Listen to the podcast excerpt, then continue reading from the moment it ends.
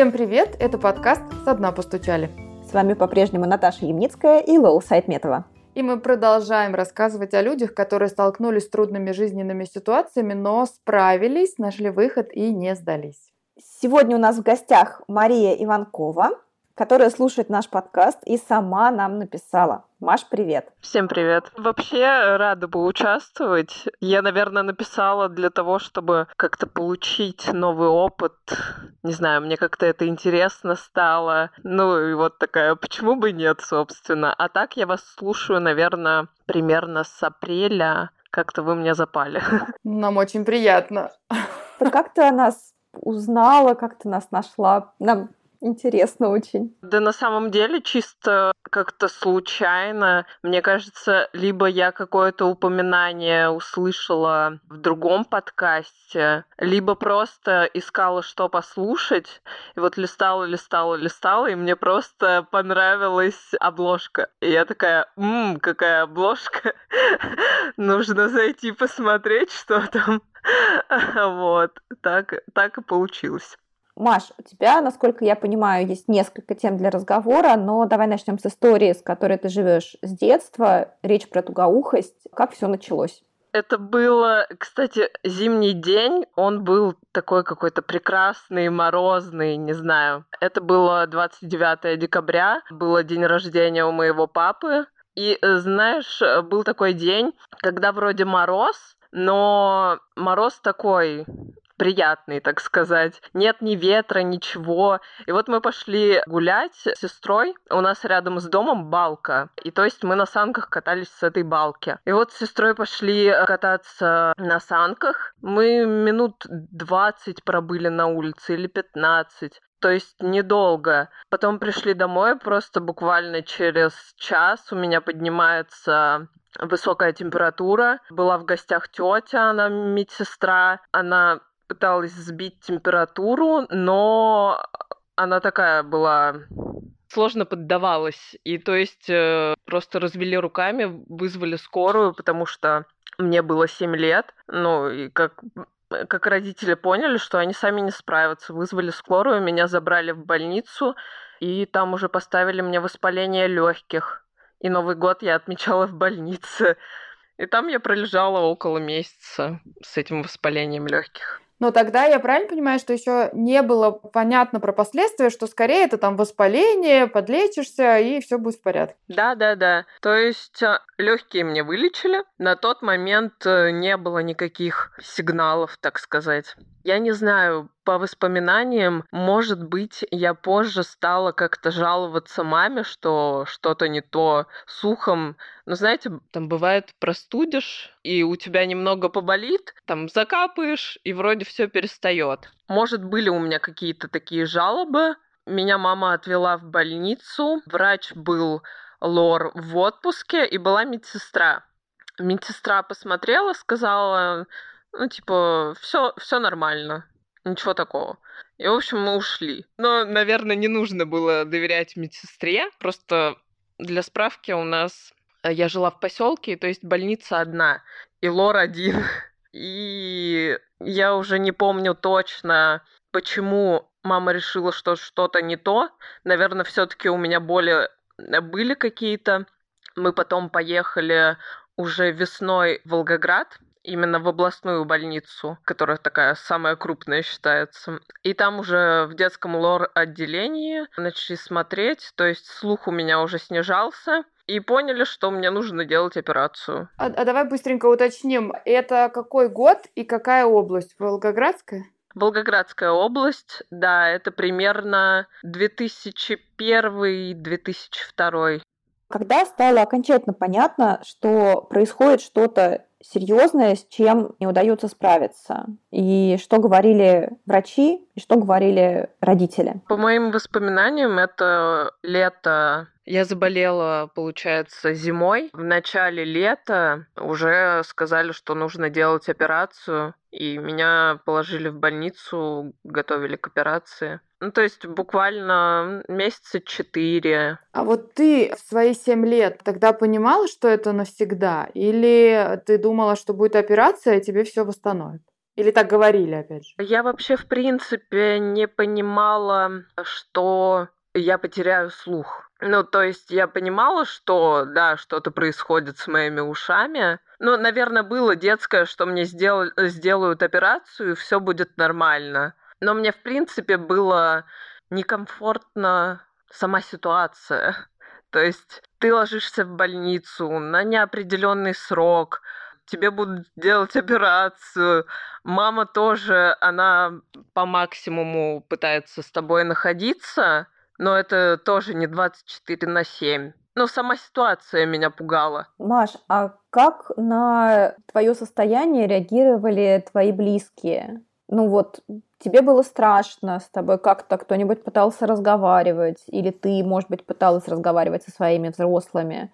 Как это было в семье? Как вы с этим справлялись? Ой, ну, в семье, ну, конечно, все, все говорят, все будет хорошо.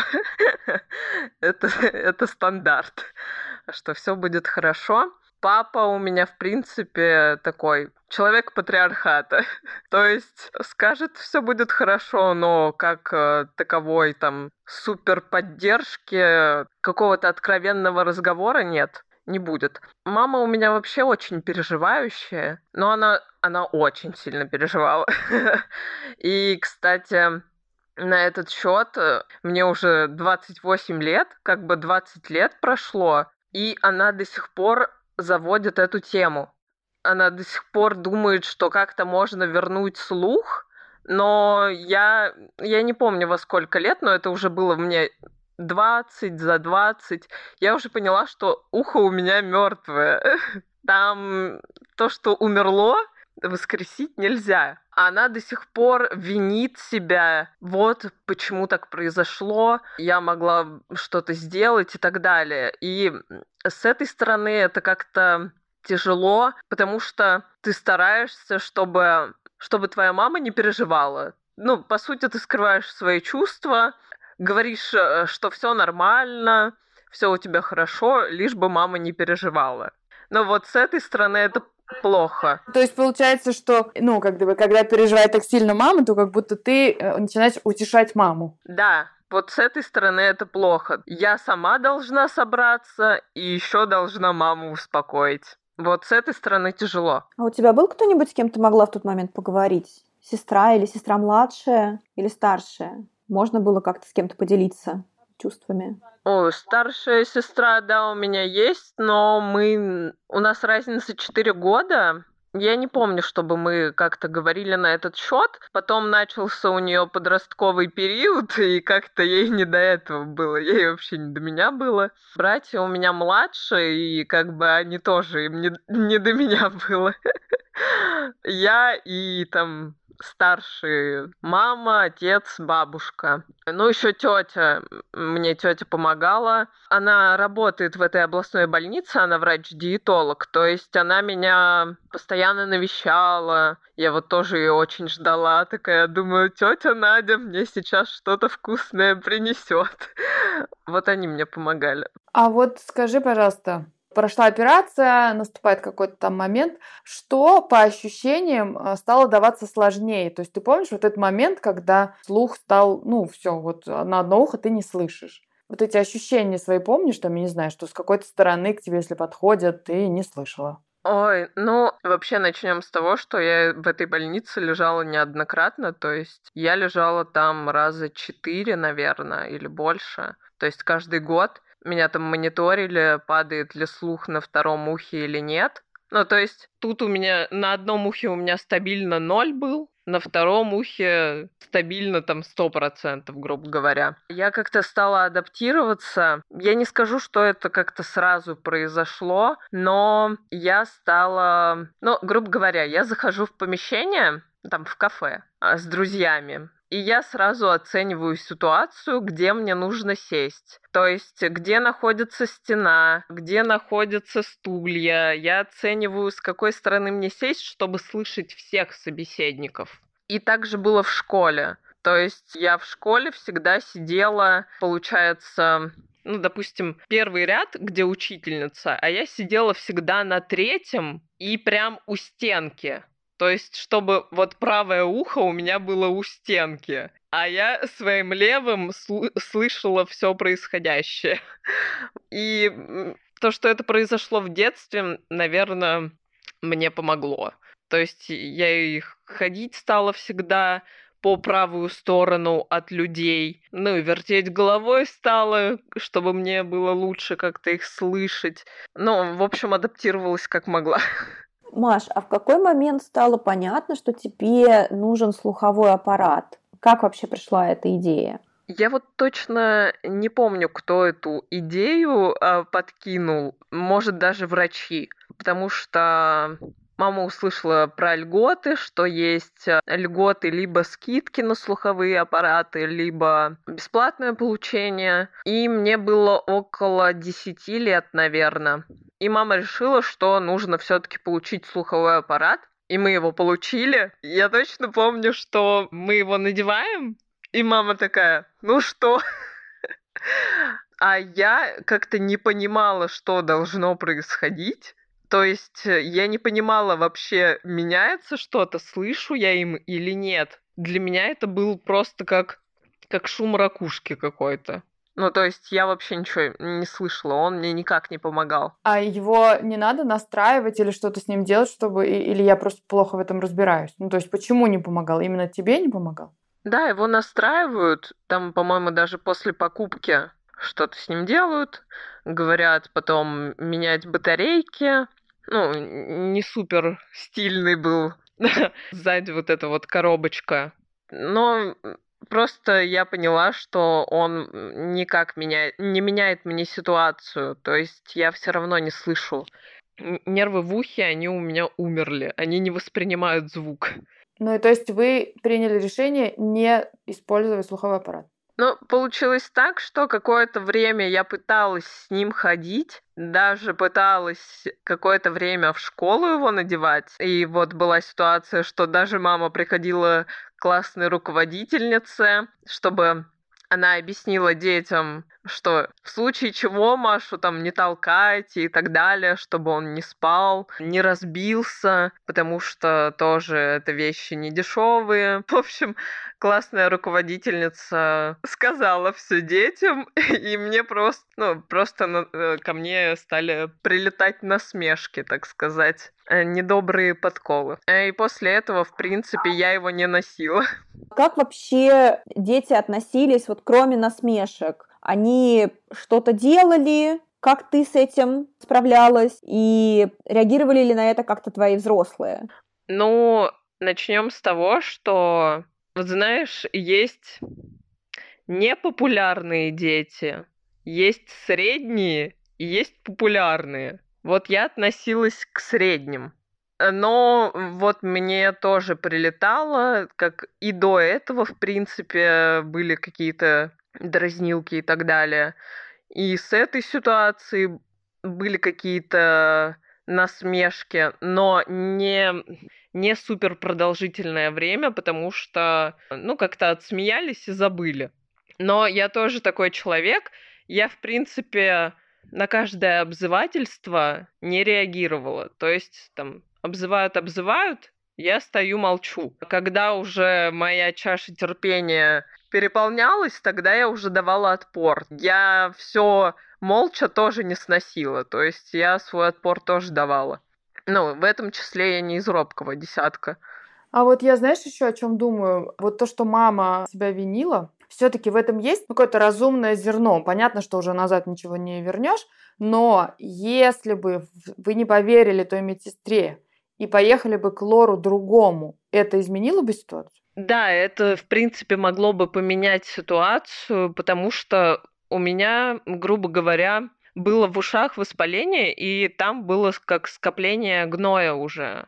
И то есть в одном ухе произошел уже, как сказать, необратимые последствия. Другое ухо ему повезло. То есть мне делали операцию именно по очистке ушей, и то есть в одном ухе уже было все плачевно, а в другом нет. И да, если бы помощь была оказана своевременно, то, возможно, было бы все по-другому. Маш, а как ты относишься к инклюзивному образованию? И были ли у тебя вот в тот момент, когда ты столкнулась с тугоухостью, мысли о том, чтобы перейти, может быть, в какую-нибудь другую школу, где есть дети с особенностями слуха? Да, была такая тема. Была идея у моей мамы, то есть ей кто-то посоветовал из знакомых, что есть интернаты для слабослышащих. То есть, ну, это уже на постоянное проживание, тебя отправляют, и ты там учишься. И когда мне мама рассказала эту идею,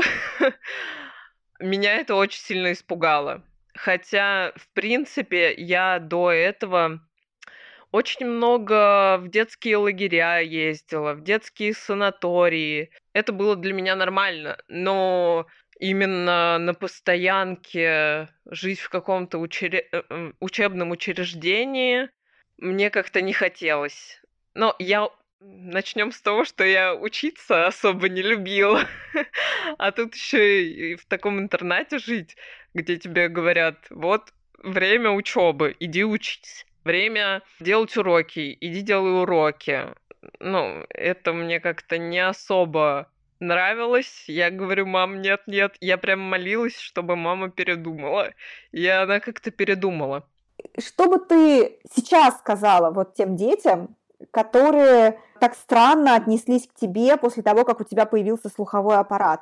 То есть в тебе ведь как будто ничего не изменилось. То есть вот так я когда слушаю то, что ты говоришь, что стали прилетать насмешки, типа, ну в смысле, у тебя были друзья, ты была обычным человеком, у которого оба уха слышали. Потом одно ухо слышать перестало, и ты там людей перестала слышать с одной стороны. И кажется, ну вот из момента сегодняшнего, блин, это так круто, что ты просто получила возможность слышать двумя ушами снова. Кажется, можно сказать, что ты немножко киборг, порадоваться этому и переключиться на что-то другое. А дети вдруг берут и начинают, ну, смеяться и издеваться. Вот сегодняшняя ты, что бы могла им сказать? Что сказать, я не знаю. Но это, в принципе, я детей считаю, в принципе, жестокими существами. Это просто была как дополнительная дополнительная опция для насмешек, дополнительный повод. Мне кажется, им, может, даже было и все равно на это но повод появился, и почему бы нет? Как я и сказала, мне кажется, это в принципе у нас как-то класс расформировался, и многие об этом забыли. Кто-то из других классов об этом и не знал. По секрету скажу, но уже не по секрету. У меня кличка была в школе Терминатор. Но она была не из-за уха. Самое смешное. Она, по-моему, даже позже появилась. Но вот как-то это ко мне прицепилось, и вот, да, в тему киб- киборга, да, у меня была кличка Терминатор, но это было за счет того, что я давала именно весомый отпор. Что сказать? Я не знаю, быть терпимей, чтобы родители учили своих детей быть терпимыми к чему-то. Но не, к, не ко всему, конечно, но я не знаю, это, наверное, этап взросления какой-то. И я бы даже не, не знаю, что могла сказать им. А ты помнишь момент, когда ты привыкла, что ли, к своей особенности? То есть, ну, я так понимаю, что первое время, знаешь, когда ты все-таки не все слышишь, тебе нужно искать место, выбирать, где тебе будет лучше слышно. В какой-то момент стало как-то это уже, ну, вот я такая. Ну, как сказать, у меня я и до сих пор выбираю места, как мне, чтобы было слышно и так далее. Я привыкла, что я такая, но чтобы коммуницировать с людьми, мне нужно все равно как-то подстроиться. А я скорее про, знаешь, то есть одно дело, типа, ну, злиться на это, типа, да что ж со мной не так там, например. А другое дело уже, ну, да, мне, чтобы общаться и слышать других, надо выбирать место. Я, наверное, перестала как-то злиться уже после школы, потому что у меня был момент, я в школе ходила в музыкальную школу, но это уже подростковый период, ходила в эстрадный класс, я там играла на гитаре сначала, а потом стала ходить на вокал. То есть музыкальный слух у меня есть. Это самое ироничное. Музыкальный слух есть, но одно ухо у меня не слышит. То есть мне это нравилось. Потом лет наверное, в 15, да, где-то 15-16 лет мне было. Я поехала на плановое обследование, также пошла к сурдологу, э, чтобы она меня выслушала. И, в общем, по аудиограмме у меня все было так же, то есть одно ухо не слышит полностью, второе также прекрасно слышит. Я пошла к сурдологу, а сурдолог, я не знаю, почему она так себя повела. Она, в общем, меня поспрашивала и говорит мне, знаешь, в твоей ситуации есть только один вариант. А тебе нужно выйти замуж чтобы ты готовила своему мужу борщи, я просто была в лютом шоке. Я вышла просто рыдая. Мне уже потом спрашивают, что такое, что такое. Я так прорыдала два часа. Мы пошли к тете на работу. Меня там успокаивала ее коллега. Там для справки, вот у этой коллеги у нее два ребенка, и они оба не слышащие. Вот она меня с, со своей стороны успокаивала, что вот у меня дети, они постарше тебя, не справляются, ты справишься и так далее. И то есть, в принципе, она мне, врач, сурдолог, выдала вот такую информацию, что ты никто. И она еще вдогонку, как рекомендации, так сказать, но рекомендации уже звучали как крест на тебе тебе нельзя это, тебе нельзя это. Ну, в частности, вот я занималась э, в музыкальной школе, она говорит, тебе не, нельзя заниматься музыкой, потому что это громкие звуки. Тебе нельзя нырять под водой, мне тоже это нравилось, потому что это давление. Ну, то есть это, это, это тебе нельзя. И просто я такая, я выхожу в шоке. То, что моя перспектива выйти замуж, а потом все, что мне нравится, мне нельзя. И я как-то в этот момент потерялась. Такой травмирующий опыт у меня был. И, наверное, я школу закончила, вот 18 лет мне было. Я поступила в университет. И, наверное, уже к этому времени это как-то сгладилось, так сказать. Все равно в университете новая жизнь, и как-то мировоззрение все равно меняется.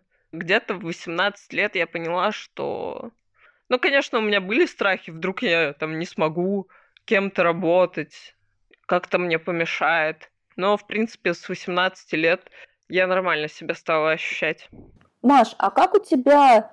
Ты взрослеешь, у тебя пубертат, начинаешь влюбляться, отношения с потенциальными партнерами. Вот у тебя были какие-то тревоги на этот счет, что раз у тебя есть какая-то особенность, то это может тебе помешать завязать отношения с тем, кто тебе нравится. Да, были. Ну, наверное, 10-11 класс еще как-то такого не было, то есть все как-то гуляют, как-то приглядываются к друг другу, ну, ничего серьезного. А потом уже в университете, да, у меня стало такое появляться, что уже возраст, какие-то более серьезные отношения, так сказать, а у меня стало появляться, что вдруг, если человек узнает, как он к этому отнесется вообще, что будет и так далее, и я, в принципе, с парнями, с которыми, ну, какие-то романтические отношения у меня завязывались, я им это не рассказывала. Наверное, в первый раз я рассказала, я уже даже не помню, сколько мне лет было, где-то 22, может. Да, ну, мы уже с парнем встречались продолжительное время, год или больше, то есть год точно. И я уже ему рассказала, он такой, да я догадывался.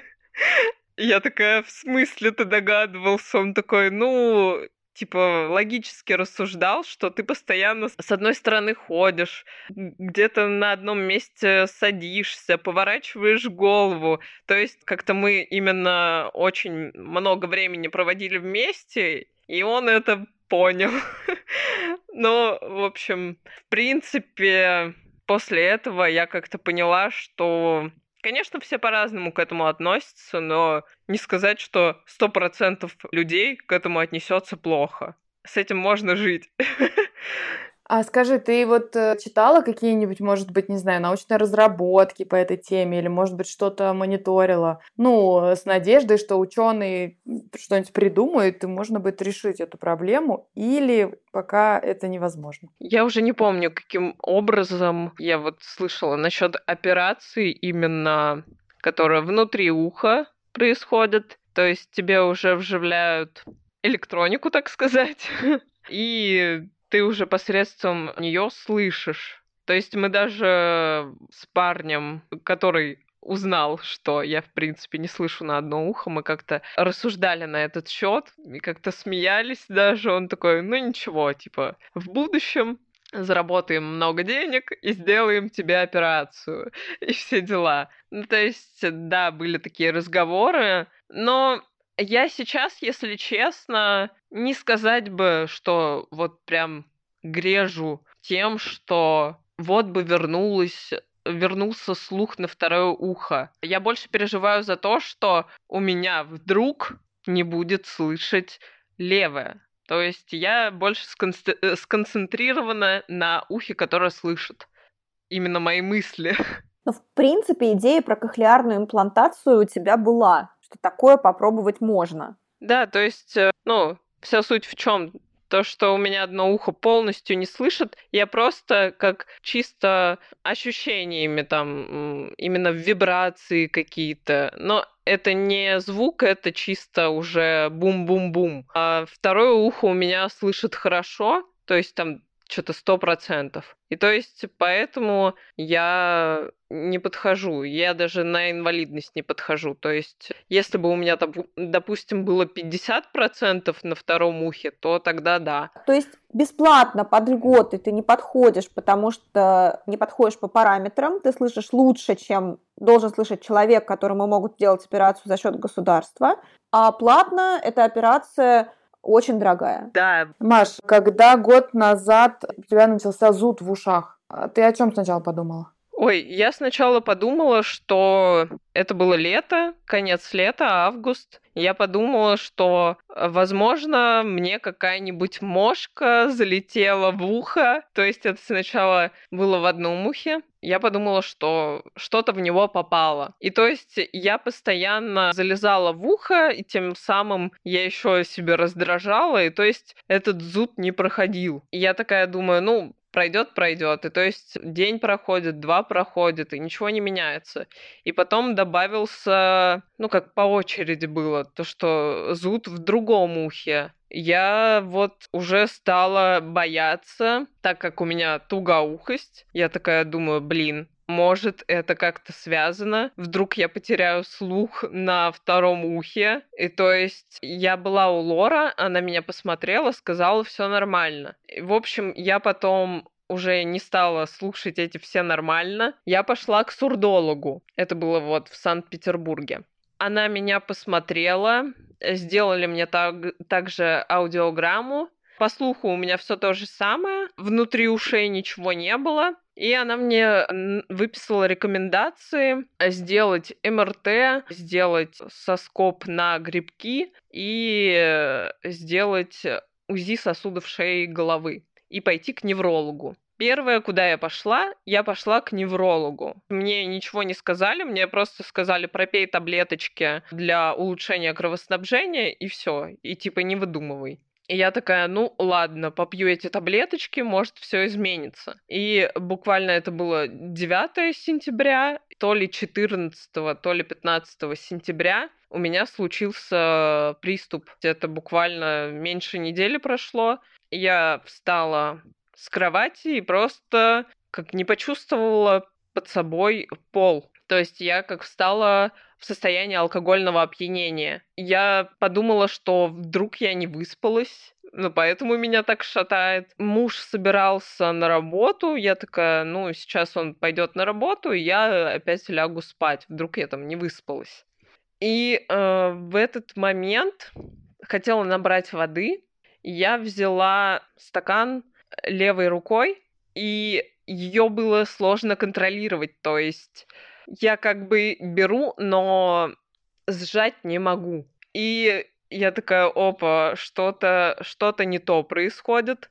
Но такая, вдруг это... Вдруг мне показалось. типа, не буду, не буду себя накручивать. В общем, я потом легла спать, проснулась, и было то же самое. То же самое головокружение. Я дождалась мужа с работы. Мы стали искать э, томометр. Вдруг у меня давление, мы нашли его, измерили давление, было все нормально. И я просто на следующий день проснулась в том же состоянии и поняла, что это уже нужно идти к врачу. Потом пошла к терапевту и так далее. Слушай, а когда ты добралась до МРТ и тебе поставили диагноз, что с тобой было в тот момент? То есть ты получаешь результат, который говорит тебе о том, что твое тело снова не в порядке. Что с тобой происходит? Ты помнишь? Это было 6 октября. Вот такие даты у меня отложились. Я не знаю, это было просто сначала как в новинку. Ну, прикольно, там стучит что-то в этом аппарате. Потом я выхожу, одеваюсь, и врач, вот, который делал МРТ, он начал спрашивать у меня вопросы. А когда это было? Что именно было? Я ему говорю, головокружение, там, да, была слабость в руке. Он начал уточнять, в какой руке. Потом, когда сделал запись, он мне отдает, ну, то есть протокол и говорит, у тебя что-то есть. Пардон, у тебя что-то есть, и то есть э, в этот момент у меня как замедлилась э, съемка. То есть, не знаю, я не ожидала. Я просто беру протокол, мне говорят, что-то есть, я, я просто в шоке. И я не думала, что я сейчас расчувствуюсь. Обычно я ну, говорила об этом нормально. В общем, я пошла вытаскивать катетер, через который мне вводили контраст. И медсестра мне говорит, что что-то обнаружили. Я говорю, да. То есть для нее я уже такая, наверное, не знаю, какая по счету. Тоже она, ну, какие-то слова, все будет хорошо. Я такая, окей. Пошла оплачивать МРТ. Мне говорят, вы к неврологу пойдете на консультацию? Ну, мне сначала предлагали, я такая, ну, не знаю, как пойдет. И, в общем, после этого я такая говорю, да, я пойду на консультацию.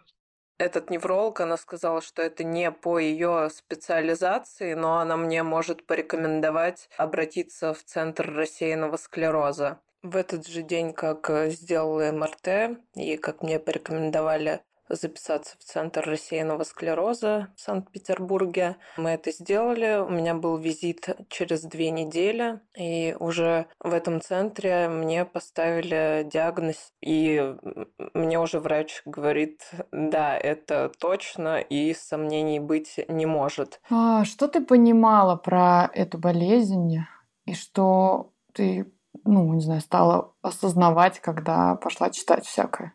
Об этой болезни я вообще ничего не знала. Может быть, слышала название, но самое популярное это все слышали, что есть склероз, а, но что есть рассеянный склероз, нет, я не знала.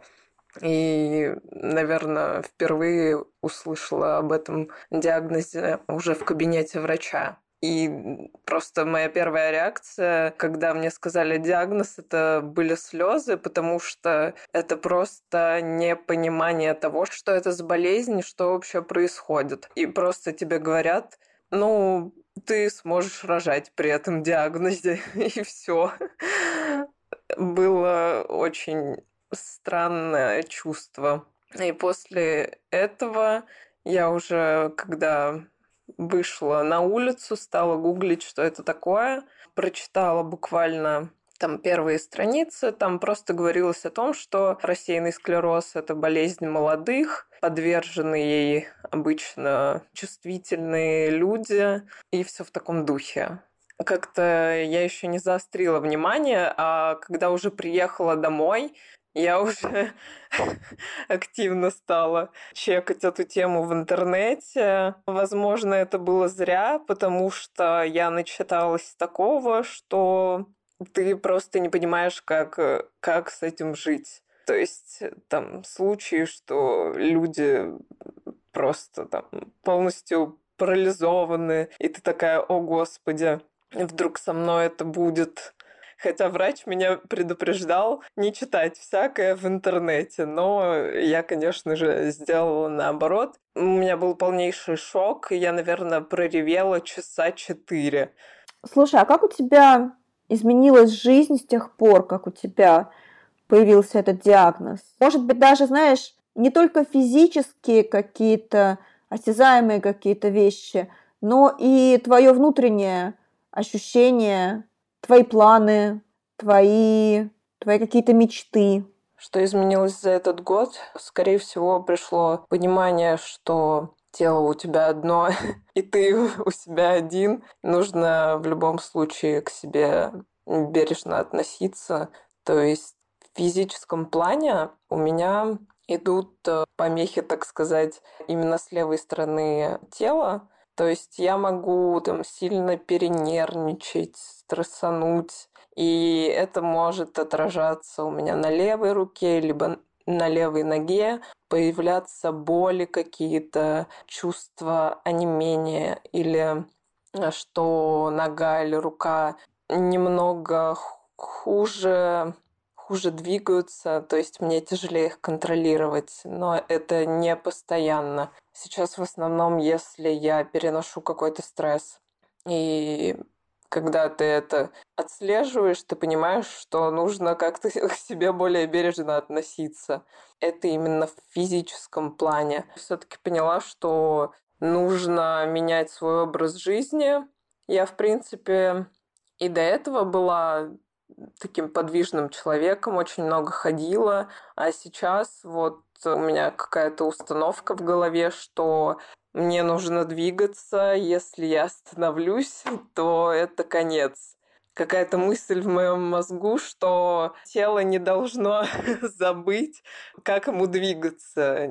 То есть ходьба, какие-то физические нагрузки небольшие обязательно, зарядка. А я поняла, что нужно менять питание. В общем, жизнь нужно перестраивать. То, как ты жил раньше, уже вариант не очень. И нужно учиться жить по-другому. Ты знаешь, мне, наверное, хочется понять, вот на каком этапе ты... Ну, ты сейчас говоришь, что, что ты перестроила свою жизнь, у тебя в жизни очень многое поменялось, но у тебя появилась мысль о том, что если ты остановишься, то это конец. Как ты думаешь, для тебя это ну, вот какая-то стадия принятия или ты еще на пути в эту сторону? когда ты понимаешь, что, что ну, болезнь с тобой навсегда, но ты готова из этой точки что-то делать. Просто пришло понимание, что я у себя одна, и тот человек, который может мне помочь, это я. В принципе, больше никто. Да, у меня есть этот диагноз. Я понимаю, что он никуда не денется, то есть мне с этим жить. И в моих силах с этим просто работать. В моих силах изменить само течение болезни. То есть, если я сама не стану менять питание, образ жизни и так далее, может стать хуже. Может, конечно, ничего не измениться, но я лучше буду пытаться предотвратить худший исход, чем просто забить и говорить, да, у меня все классно, я буду колоть укольчики, они мне обязательно помогут. Это так не работает. Не работает так, что ты просто будешь колоть уколы, и все будет прекрасно.